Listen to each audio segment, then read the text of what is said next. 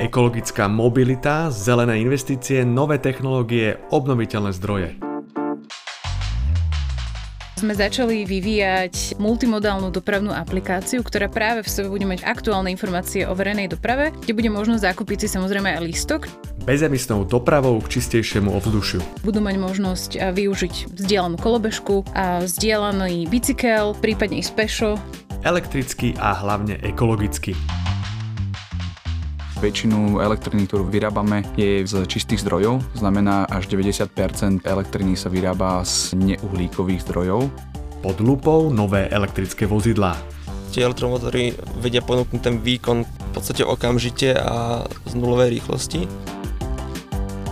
Prichádzam k červenej a len som zatiahol páku riadenia naspäť do režimu B a auto v podstate brzdí samo bez toho, aby som ja stlačil plynový pedál.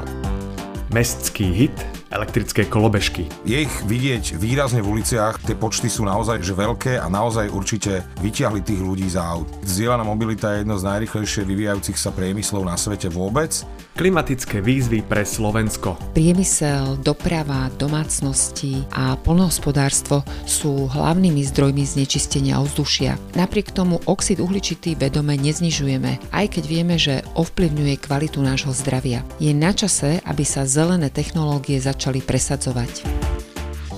Ja som Patrik Kryžanský zo Slovenskej asociácie pre elektromobilitu a toto je podcast na plný prúd. Začína sa druhá séria už o týždeň.